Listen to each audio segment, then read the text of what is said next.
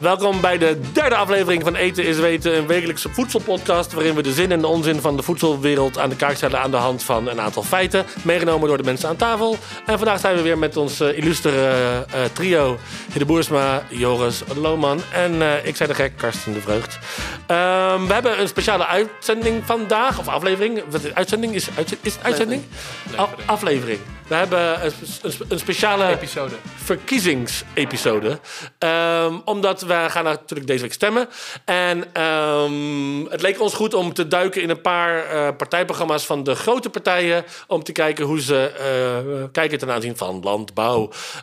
Om te beginnen een leuk feitje waar ik tegenaan liep in de voorbereiding. En dat is dat er een steeds grotere kloof ontstaat niet alleen tussen stad en platteland, maar ook tussen generaties. De jongere generatie is over het algemeen progressiever als het gaat om sociaal-economische thema's, als het gaat om duurzaamheid, als het gaat om opwarming van de aarde, om daar maatregelen tegen te nemen over vleesconsumptie en dat soort zaken. Is het een feitje of een hoop? Dit is volgens het Ipsos. Okay.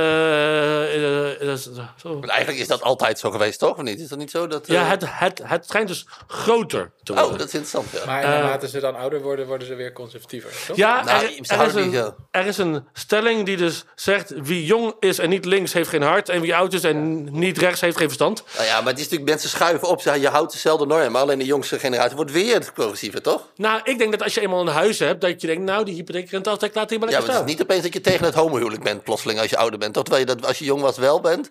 Was voor homo's en dan ben je tegen homo's. Nee, maar op een gegeven moment blijf je gewoon... Ja, laten we het Johan Derksen principe noemen. Op een gegeven moment stol je. Ja, nee, dat is het. Dit is mijn mening. Ik was in de jaren 60 heel progressief. Dat hou ik vast. Ja. Maar nu ben je dan heel conservatief. Ja. Muziek in 1970 was het beste. Ja, alles nog op een moped. Een Dutsan. Ja. Het Johan Derksen-principe. Op het tweede. Johan Derksen-principe is dat je op een gegeven moment stolt in je politieke standpunten. Ja, daar heb je ook last van. Ja, ja. Ik ben de grote vooruitgangsdenker aan deze tafel. Oké, dus wat heb je de vorige keer gestemd? Bijeen. En dat gaat nu niet... Die zijn nu uiteen. Hey. Niet de eerste keer dat ik dat grapje maak, dat je door. Nee, waar zijn we? Nee, ik denk, dat is een hele, lijkt me dat die ook vaker gemaakt wordt. Dat is zeker, heel vaak. Nee. En ik weet nu echt niet wat ik moet stemmen. Oké, weet jij wat je gaat stemmen? Ik heb je gestemd de vorige keer, jongens? Ik heb ook toen bijeen gestemd. Want ik toen het thema wat zij vonden... Verschrikkelijke stad. Ja, ik ook. Oké, stop. Drie man bijeen aan tafel. Drie witte mannen. Stop de podcast. Ik ook, omdat ik het eigenlijk schandalig vond dat er geen één niet-wit iemand in de Tweede Kamer zat. Ja. Het was echt een one-issue stem voor mij. Want ik wilde dat antiracisme verhaal in de Kamer. Maar als je me nou vraagt, wat zijn de politieke standpunten op landbouw? Ik weet het bij hun. Ja, ik heb het toen ook echt niet. De hele voedselsector moet genationaliseerd worden. Ja. En daar was je voor? Ja, nee, daar ben ik dus totaal niet voor. Alleen daar was Marx. Echt een one-issue stem was het. Ja. Dat waren helemaal tegen wat ik eigenlijk op landbouw vind. Zij waren daar echt extreem in. De hele voedselproductie wordt genationaliseerd. Okay. Iedereen in kolchozen dus eigenlijk. Ja. In wat? Kolchozen. Dat is Nederlands. Dat is Russisch. Dat waren in het communistische Rusland de plekken waar... landbouw werd verdreven. En het was dus inderdaad... was van de staat. Dus al het voedsel ging ook naar de staat toe en werd vanuit daar verdeeld. Oké, en dat wil bijeen. Die wil al het eten bijeen. Dat werkte niet echt in die tijd. Nee. Omdat er geen incentive was natuurlijk. Om bijvoorbeeld, dat is het klassieke voorbeeld... om je steen uit de graan of uit je akker te halen. Want wat maakt het toch uit? Ik krijg toch al vast inkomen. En waarom zou ik mijn best doen? Oké, ik heb jullie de opdracht gegeven, of ook mijzelf, om één partijprogramma te pakken en te kijken wat is de landbouwparagraaf. Een soort grabbelton hebben we gedaan, toch? Nou ja, het viel mij wel ook op dat er een aantal partijen gewoon helemaal niks zeggen over. Bijvoorbeeld Jezus Leeft. Jezus Leeft gelooft blijkbaar dat ze gewoon sebbies met 5 broden en 2 vissen en klaar. Dan nog beter. Nou weet ik ook niet of zij... dit jaar meedoen. Weet ik eigenlijk niet. Vorig jaar wel. Maar. Dus zo goed was mijn research. Ik weet wel dat de feestpartij van Johan Flemings... die doet dit jaar niet mee. Maar die hadden ook weinig standpunten als het gaat om landbouw, visserij. En, dat was één groot feest. Weet je, een beetje voedsel produceren is één groot feest. Nou, ze waren wel pro lachgasampullen. legaal werd. Maar... niet echt. Anyway, we hebben dus... we hebben dus alle... En iedereen €10.000 gratis. Ik was daar wel voor.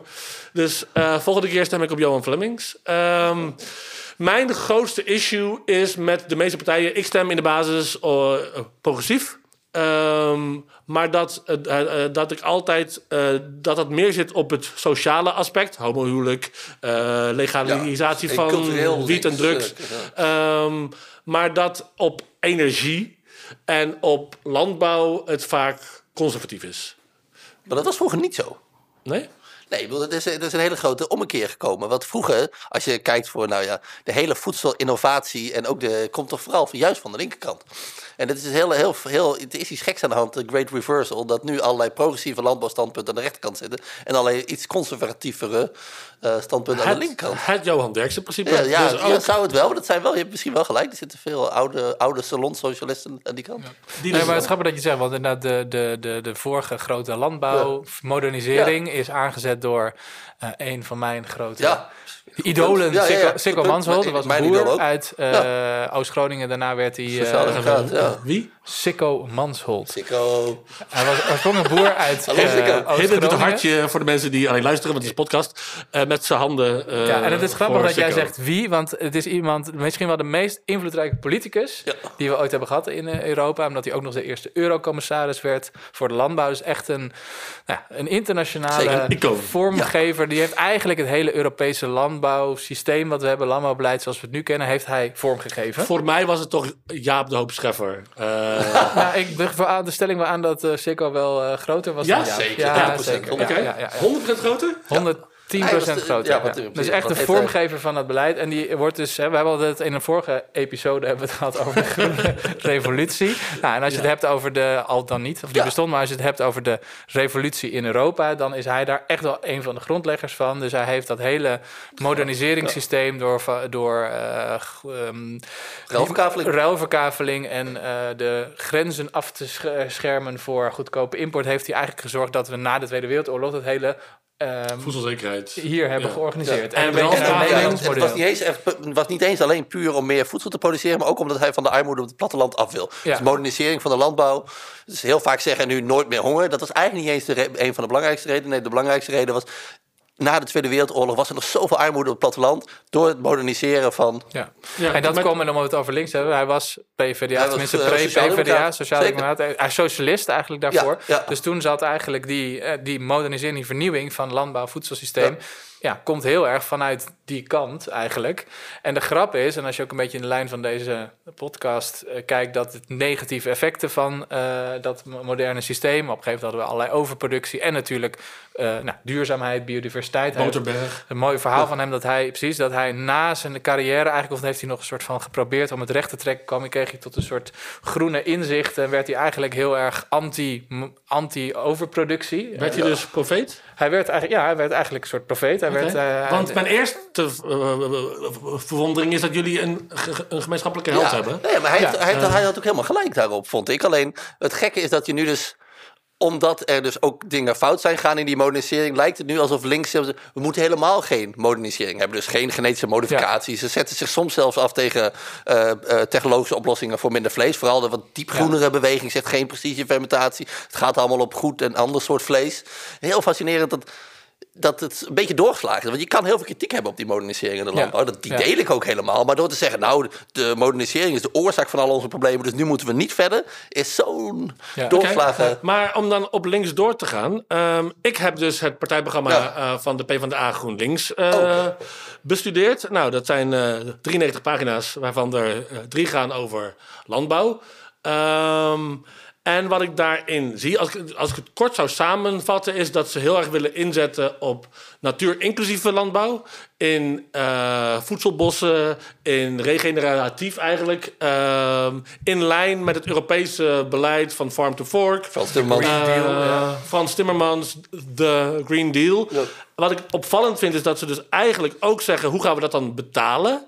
En dat ze ook willen inzetten op het stimuleren van de vervuiler betaalt. Dus als jij met carbon tax credits gaat werken... als jij dus veel vervuilt, dan betaal je. En als je iets opslaat, dan krijg je dat weer. In combinatie dus met natuurbehoud. Dus eigenlijk zeggen ze waar nu dus ruimte ontstaat, omdat we dus misschien efficiënter gaan boeren, wat haak staat op natuur inclusief. Dat stuk natuur, dat moeten we behouden en daar moeten we voor betalen. Dus eigenlijk wat ze... En dat zeggen ze wel, dus een soort overheidsregulering. Maar ik vind het nog vaak heel vaak apart nu dat het heel gaat over... We moeten die boeren die natuur inclusief gaan boeren, die moeten hun geld uit de markt kunnen halen. En dat geloof ik niet in, volgens mij. Dat is heel moeilijk. Je moet er gewoon geld bij. Als je dit wil, moet er geld bij. Want je hebt altijd in de politiek lekkere slogans. En hun slogan is een goed belegde boterham voor boer en consument. De consument die hem dan kan eten en de boer die dat... Dus eigenlijk de boterham is het geld. Hoe ze dat precies doen, dat wordt niet helemaal duidelijk. Ja, de vervuiler betaalt is niet per se een verdienmodel. Dat is hooguit een herstelmodel. Eigenlijk zeggen ze nergens, laten we gewoon een voedselprijs afspreken. Of zoiets. Wat ze dus wel zeggen is dat ze groene boeren willen belonen. Dus met subsidies stimuleren we de omschakeling naar duurzame vormen van landbouw.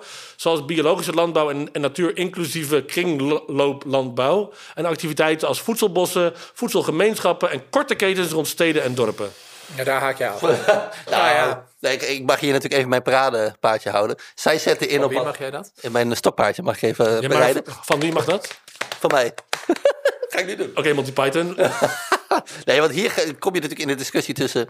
wat is de beste manier om voedsel te produceren en biodiversiteit te behouden? En dan kom je in de discussie, ga je voor landsharing?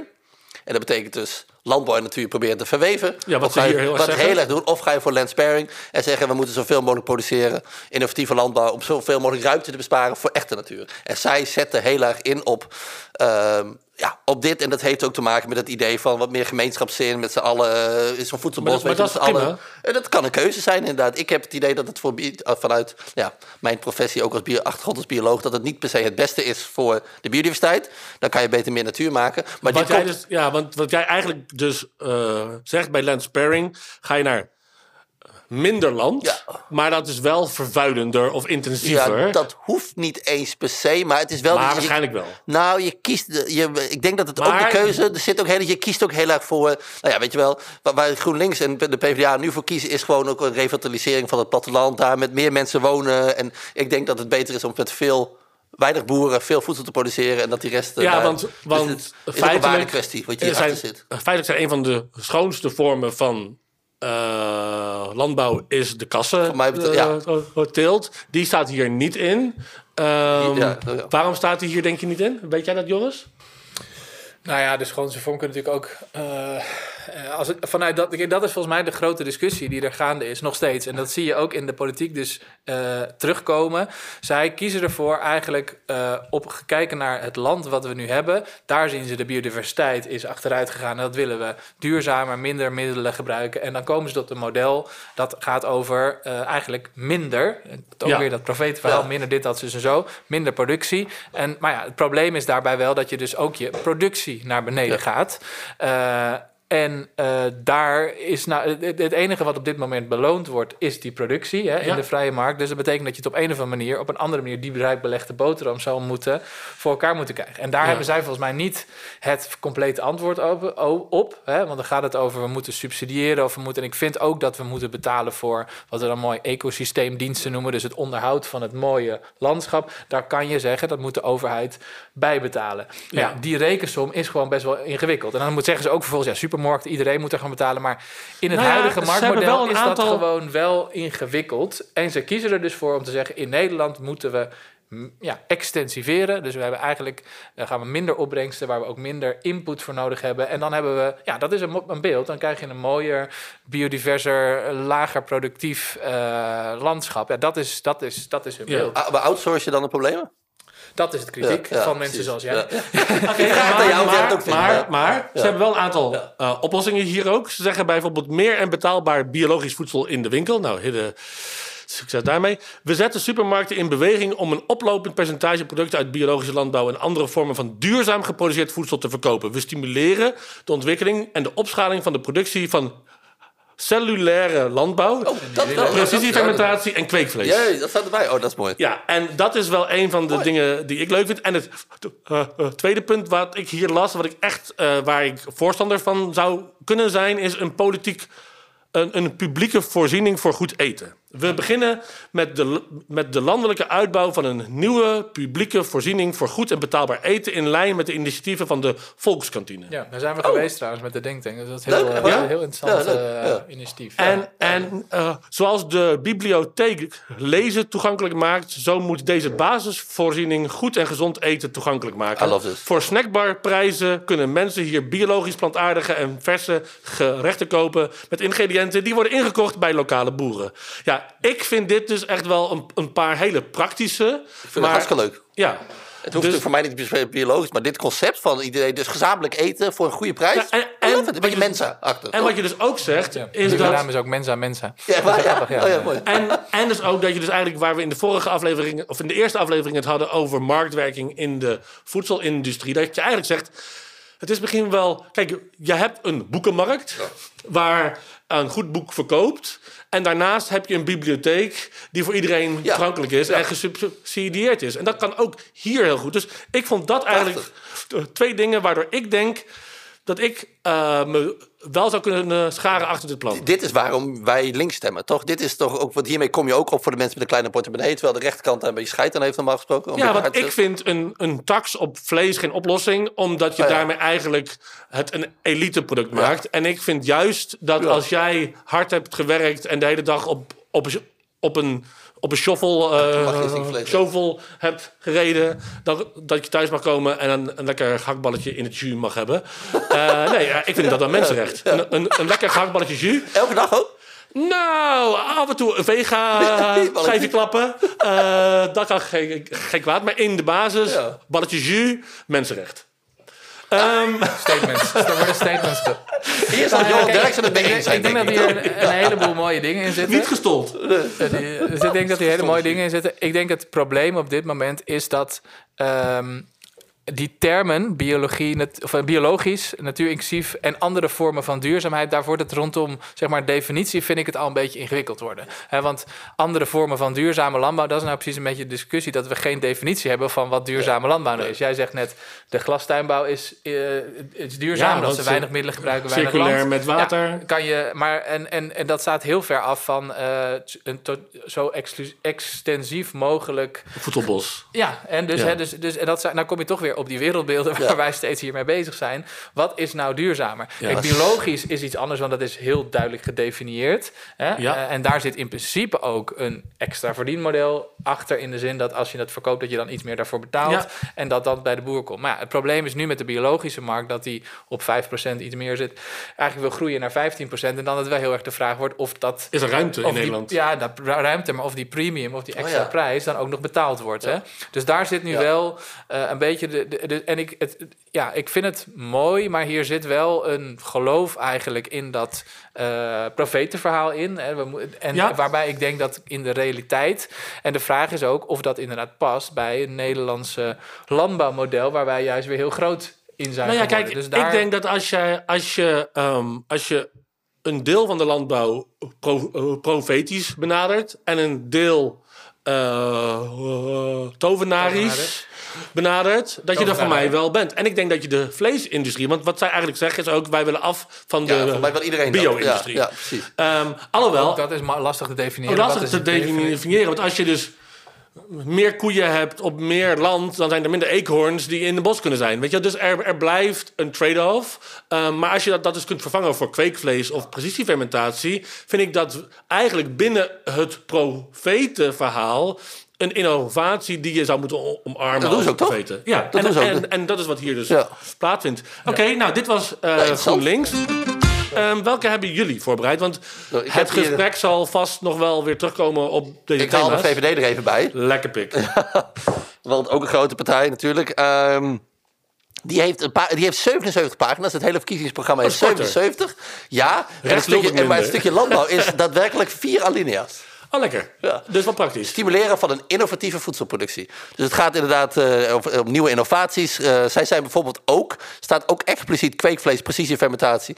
Het is interessant, want Jij zei ook, want het is een beetje een hype, precisiefermentatie. Maar precisiefermentatie, ja, alleen een over. Hype. Wat? Dit gaat hier ook over precisiefermentatie. Ja. Ja. En daar. Ja. Het is een hype hier, maar het is ook nergens anders een hype. Het is alleen in Nederland een hype. Ja, ja, ja. Ik zit bij RePlanet en daar hebben wij een soort precisiefermentatieactie. Proberen we de Europese Unie te overtuigen om een soort moonshot-investering te doen. En daar werk ik samen met 8 landen. En niemand krijgt dat precisiefermentatie, zou ik zeggen, in de krant. Want niemand kent het. Het is alleen in Nederland zit er helemaal daar rond. Nou ja, ik begrijp dat Israël ook best wel dat hyped is. Ja, en Singapore. Zit niet in de Europese Unie. Klopt. Dus dat telt niet. Klopt inderdaad. Oké.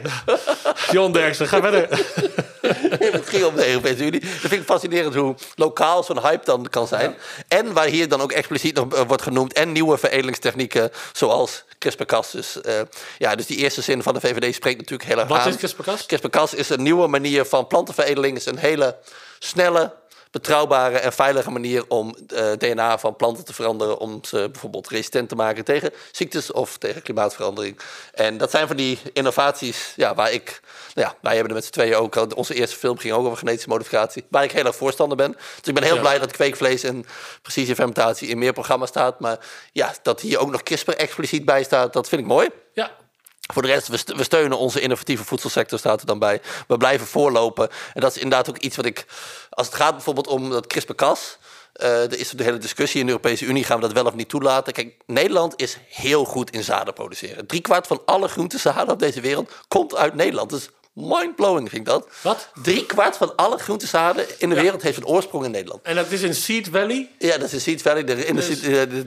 Het gebied rond Enkhuizen. Er zitten allemaal van die zadenbedrijven. En dat is iets waar we heel goed zijn en waar je ook heel veel duurzaamheid uithaalt. Dus als jij als Europa bepaalde technieken niet gaat toelaten, dan breng je dat wel in gevaar. Iets waar je zelf dus eigenlijk altijd heel goed in bent. Dus daar ben ik heel blij mee, denk ik. Ik denk dat... Als de hele wereld zou landbouwen zoals Nederland, dat de wereld er een stuk duurzamer uit zou zien. Als de hele wereld zou landbouwen als de VVD dus? In dit geval wel. Alsjeblieft niet zeggen. Want ik vind het, zij hebben natuurlijk vaak een heel verschrikkelijk conservatieve en xenofobe agenda op de rest. Maar dit doet me pijn om te zeggen, als het gaat om landbouw ben ik VVD. Ja, als je kijkt hoe zij met immigratie omgaat. Kijk, dit... Ja, nee, ik lul het maar. Nee, kijk, de VVD heeft wel altijd twee verschillen. Ik heb een tijdje lang ook meegelopen in de politiek van Amsterdam. En dan zie je, daar zitten de echt liberale fractie van de VVD. Die ook hartstikke duurzaam is. Die haalden de D66 soms links in als het gaat om duurzaamheid. Maar er zit ook een hele conservatieve... Jouw duurzaamheid. De Henk Kamp en dat soort dingen van deze wereld zijn verschrikkelijke mensen. Ja, verschrikkelijk. Goed, terug naar is genoteerd. Henk Kamp, verschrikkelijk over mensen heb ik niet zoveel mee. Maar wat zit er nog meer in? Ja, ben je klaar? Was je klaar? We zetten in op de toelating van groene gewasbeschermingsmiddelen. Ik denk ook dat er heel veel partijen voor staan. En, ja, uniek.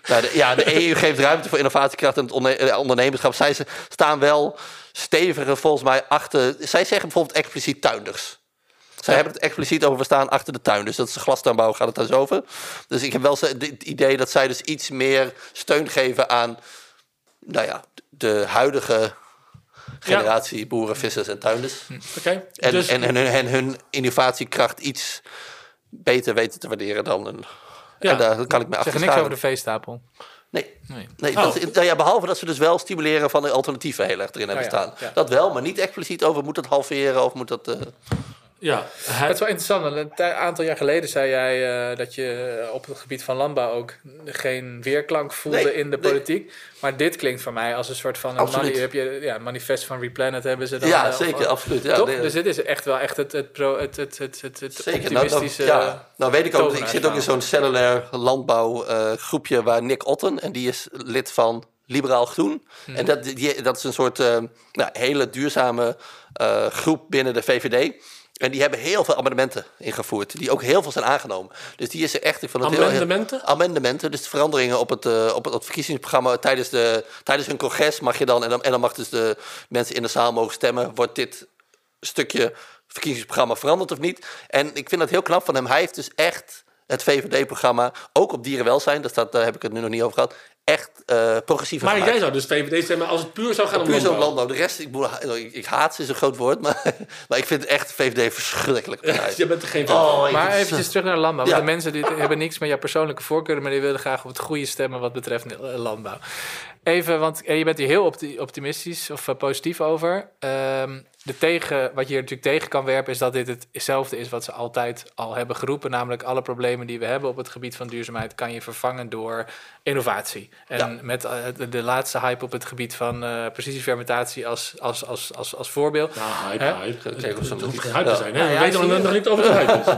Nee, zie je, er is een grote fans hier. Maar dit is op zich niks nieuws, toch? Dit is een beetje het waar we net, ik kritisch was op GroenLinks, PvdA, extensivering is ook maar één van. Dit is gewoon wel het klassieke tovenaarsverhaal, waarbij we ook weten dat kijk, we zijn ook al de hele tijd aan het innoveren op het gebied van stallen en et cetera, om emissies naar beneden te krijgen. Die innovaties doen vaak toch niet helemaal wat ze beloven. Boeren moeten weer hele dure stallenvloeren aanleggen. En dus dit is, gaat dit nou de boel op? Nee, ik vind ze dus ook bijvoorbeeld vooral op het gebied van vee wel echt te licht. Hier staat dan nog bewijs, er komt scherp toezicht op slachthuizen. Ja, ik zou uiteindelijk willen van we moeten van het slachten van vee af, weet je wel. Dus hier zit wel echt innovatiekracht in, maar ook weer niet de durf om bepaalde sectoren echt aan te pakken. Weet je wel? Maar hoor je nou hier wel? Want ik heb het idee dat bij de vorige verkiezingen bijna ieder programma een beetje hetzelfde was als het gaat om landbouw. Ja.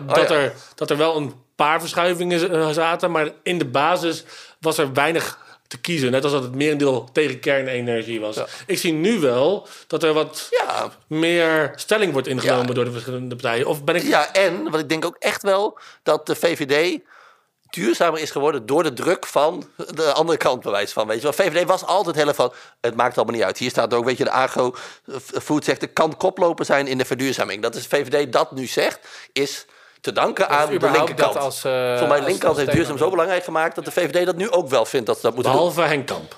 Ja, bijvoorbeeld. Henk Kamp heb ik net horen praten over die toeslagaffaire. En dat is gewoon een grof schande. Want hij, maar goed, dat, daar zijn andere podcasts voor. Precies.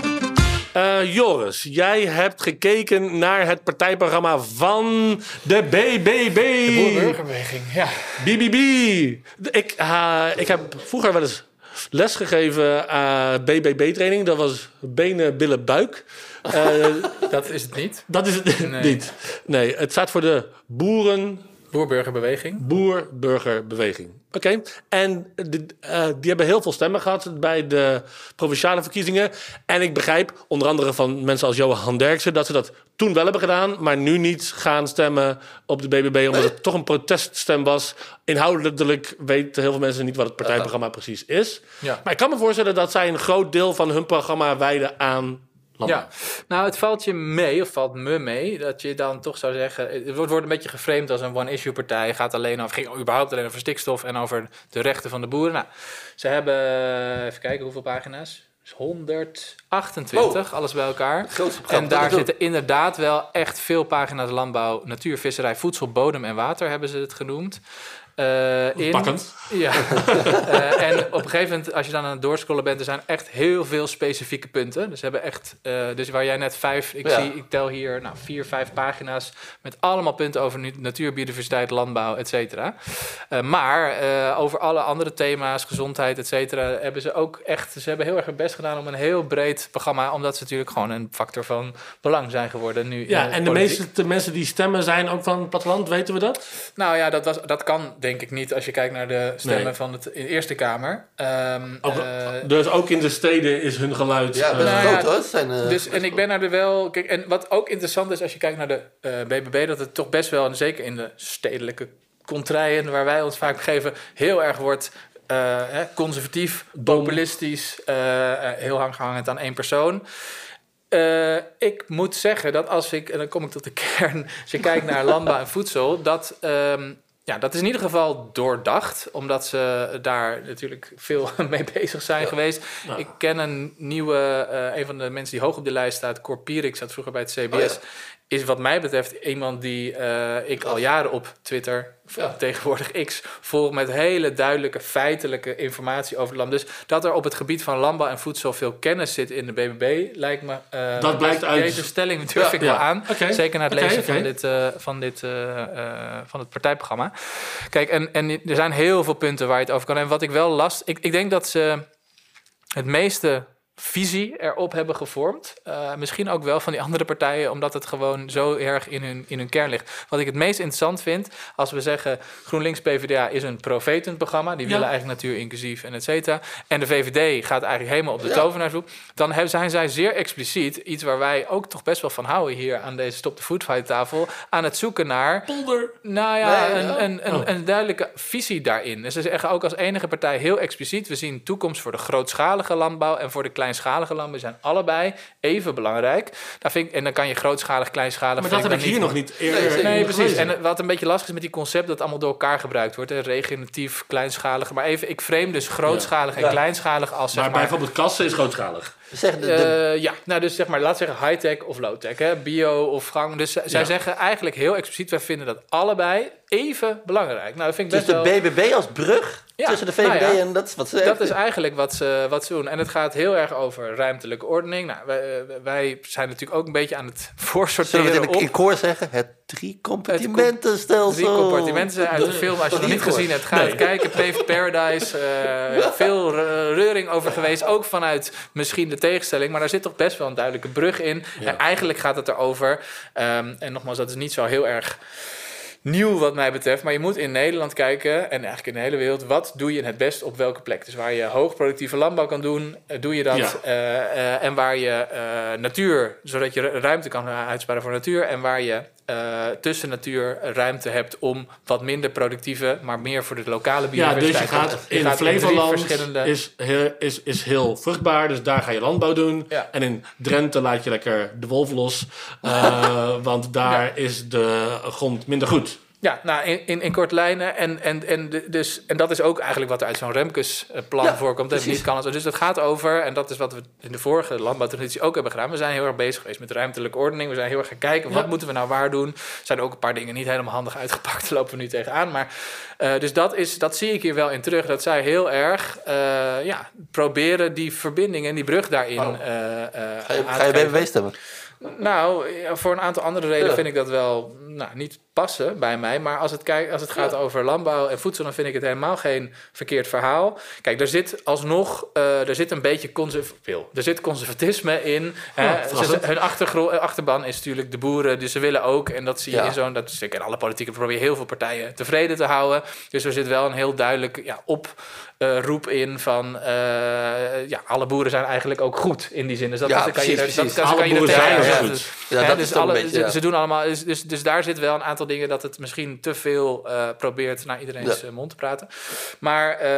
Zijn er nou echt dingen die je opvallen waar je zegt van... Hey, dat heeft me verrast, los van het 3-compartimentenstelsel. Zeg je iets over vlees bijvoorbeeld? Iets praktisch? Of zeg je nu voor het blok? Oh, ik heb het helemaal niet gelezen. Nee, kijk, het is... maar zo ben ik ook een beetje. Ik probeer altijd een beetje de grote lijnen daarin te lezen. Nee, maar over.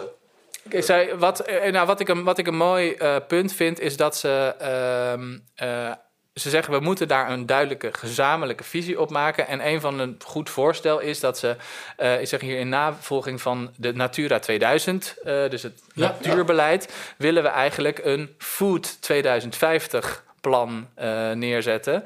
Waarbij ze dus, dat is eigenlijk precies dit plan, waarbij ze dus met elkaar gaan nadenken over op welke plek gaan we wat doen. Dus ze willen een soort van Europees, dus op Europees niveau, voedselproductieplan. En dat lijkt heel erg op wat Marten Bakker daar aangeeft. Dus ik vind dat een heel zinvol idee. Kijk, wat me nog meer opvalt is dat ze... ook korte ketens, voedselzekerheid. Ik denk dat er wel een paar tegenstellingen in zitten. Want het is niet alleen maar hoera voor de boeren op het moment dat je dat gaat doen. Dat hebben jullie ook gezien. Stel dat je die herorganisatie gaat doen, dan betekent het ook dat je op bepaalde plekken dus zegt, dat gaan we helemaal niet meer doen. Dat gaan we teruggeven aan de natuur, et cetera. Ja, dat valt denk ik niet zo goed bij een achterban. Dus het is wel, ze willen voedselzekerheid van Nederlandse boeren en telers. Visserij krijgt heel veel aandacht, dat het allemaal zo belangrijk is dat die voedselzekerheid en dat boeren voedsel blijven produceren. En het kan denk ik niet allemaal. Nee, en ze hebben ook, waar we het ook in eerdere episoden over hebben gehad, een heel duidelijke landstrek is voor voedsel uit de wereldmarkt eigenlijk houden. Of in ieder geval die mondialiseren. Daar trekken ze in de Kamer ook vaak met de meer linkse partijen, met de PvdA zelfs op, te zeggen we moeten niet in dat soort internationale handelsverdragen. Ja. Dus ze zijn wel... En dat staat een beetje op gespannen voet. Ze willen eigenlijk die exportpositie behouden. En dat is ook allemaal, we zijn de beste boeren en tijdens van de wereld. We exporteren dat over de hele wereld. En tegelijkertijd willen we dat handels... dus daar zit een bepaalde spanning in die, nou goed, kijk, de andere partijen ook niet hebben opgelost. Maar dit is wel heel interessant. Wij mogen wel over de hele wereld... al onze spullen verkopen, maar zij mogen niet aan onze spullen verkopen. Ja, dan moeten de standaard omhoog. Maar dus, ik vind daar best heel veel goede concepten in zitten. Maar het is nog steeds een beetje... En ze werd natuurlijk aangevallen op gratis bier voor iedereen. Vind ik een beetje flauw, maar dat zit in elk politiek partij. Dit kan niet allemaal... Daar werd Caroline van der Plas laatst op... dat ze het niet had doorgerekend. Maar dat zit hier wel een beetje in dat je denkt van... je wil eigenlijk vanuit conservatisme... vanuit een huidige situatie... en alle boeren zouden moeten blijven... wil je toch wel een grote verschuiving en de pijn die kan ik nog niet helemaal lezen. Dat zegt niks over vlees. Maar in de basis... niks over vlees en zo? Of over veedichtheid? En... Nou ja, daar wordt op zich best genuanceerder over. Dus het is niet zo dat de veestaat moet in stand blijven. En stikstofregels moeten... Want ik heb want dit doet me wel een beetje denken aan... het ligt volgens mij wel in lijn bij D66 en CDA... die ook een beetje die brugfunctie hebben. Met name het CDA. Ja. Maar ja, met 4 zetels in de prognoses. Ik vind er wel interessante mensen trouwens. Ja, heel leuk. Absoluut. De eerste 3 die waarschijnlijk in de Kamer gaan komen... zijn heel competent wat mij betreft. En ik heb even het PVV-programma er ook eventjes op nageslagen. Ik ben, laat ik helder zijn... niet de voorstander van de PVV... maar ik dacht toch, ik ga eens even kijken naar... Niks van je stemt bij je bent geen voorstander van de PVV. Onze boerensector is de beste ter wereld. Punt. Uitroepteken. Uitroepteken. Hardwerkende boeren, vaak familiebedrijven... die van generatie op generatie zijn gegaan... zorgen voor ons dagelijks voedsel. Ooit waren we als Nederland nog collectief trots op onze boerenstand... op hun belangrijke werk en ons prachtige landschap... van grazende koeien in uitgestrekte weiden. Maar de laatste jaren, Joris... horen we niets anders dan stikstof hier, stikstof daar. Boeren moeten stoppen, boeren moeten weg. Het is een totale hetze geworden. De PVV zegt heel duidelijk nee. Wij willen niet minder boeren, maar een einde aan de boerenhaat. Oh ja, de boerenhaat. Het is heel interessant, want die zeggen, we willen niet minder boeren. Maar als je gewoon de trend doortrekt, krijg je wel minder boeren. Ja, wij willen flink beleid voeren, wil je niet minder boeren. En wij willen af van de bangmakerij dat onze natuur en onze leefomgeving op omvallen zouden staan. Onder het mom van een niet bestaand stikstofprobleem... worden hardwerkende boeren vakkundig de nek omgedraaid... met verplichte uitkoop en uiteindelijk zelfs onteigening. De PVV is glashelder. De stikstofregels moeten worden geschrapt. Op zijn minst versoepeld. Dus daar worden ze wat minder glashelder. Daar worden ze wat minder glashelder.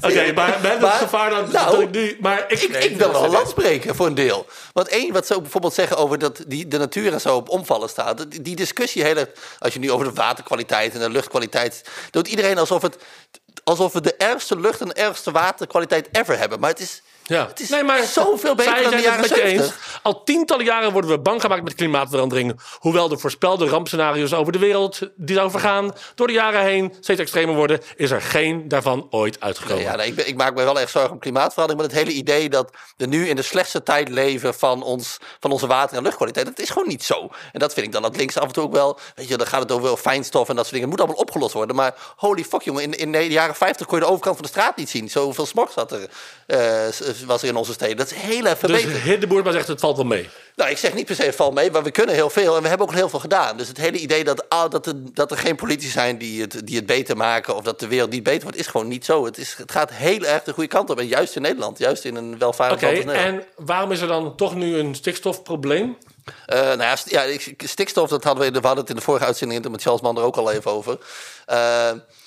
Wij hebben door de kunstmest heeft de helft van de wereldbevolking het leven gered, maar het is ook een het leven geschonken. Ja, het leven geschonken eigenlijk. Want ze waren altijd niet eens geweest inderdaad. Dat is, dus die stelling kan je ook weer niet helemaal. De helft van de huidige wereldbevolking heeft zijn leven te danken. Nou ja, maar anders had je heel veel kindersterfte. Ik zou dat toch wel voor willen pleiten. Dat is een goede ontwikkeling. Dus 3,5, nou ja, dat vind ik wel meevallen. Maar dus 3,5 miljard mensen hebben hun leven te danken aan kunstmest. Maar kunstmest heeft ook heel veel nadelige gevolgen voor de natuur. En dat is wel wat zij dan zeggen, stikstof is een gemaakt probleem. Nee, stikstof is een heel reëel probleem. Dat is echt inderdaad, het vernietigt echt wel voor een groot gedeelte de natuur. Dus dat is... Nee, maar ik wil niks afdoen op het partijprogramma van de... Ik wil het wel, van de PVV. Maar ik vond het gewoon vooral heel grappig hoe ze hun taal in een partijprogramma plaatsen. Ik moest daar wel even... stikstof hier, stikstof daar. Smalen. Oké, maar dus gaan wij een stemadvies uitbrengen nu? Is dat wat we nu gaan doen? Of zeggen we... dit is de informatie, doe het ermee. Ja. Nou, ik denk dat het wel heel mooi te zien is in deze partijprogramma's die nu... We hebben het vaak over... eigenlijk hebben we behoefte aan een nieuw verhaal. Daar zijn we die hele podcast mee begonnen. Hè. We willen niet weglopen voor de uitdagingen. Maar we willen ook niet met een soort doemdenkerij... dat alles minder wordt. Want, en ik vind, als ik heel eerlijk ben, dat richting... het is niet het een of het ander. Dat in dit geval de BBB daar best wel een mooi verhaal tegenover zet. Maar als progressief vind ik, het is wel te veel vanuit een soort van conservatisme gedacht. En je populisme wil ik niet noemen. Maar, en dat is de uitdaging. En dat geeft mij wel aan dat dit nodig is. En ik denk dat 10 jaar geleden was die scheidslijn volgens mij nog veel steviger. Ja. Had je echt, zeg maar, de groenen die zeiden het moet allemaal anders. En de VVD en die alleen maar zeiden het gaat best wel lekker innovatie. Ja. Dus je ziet hier misschien, positief gezien, toch een verlichtingsdenken over wat het aansluit. Een lans spreken dan voor GroenLinks en Partij van de Arbeid. Want ook daar dacht ik eerst, oh jee, daar gaan we met allerlei...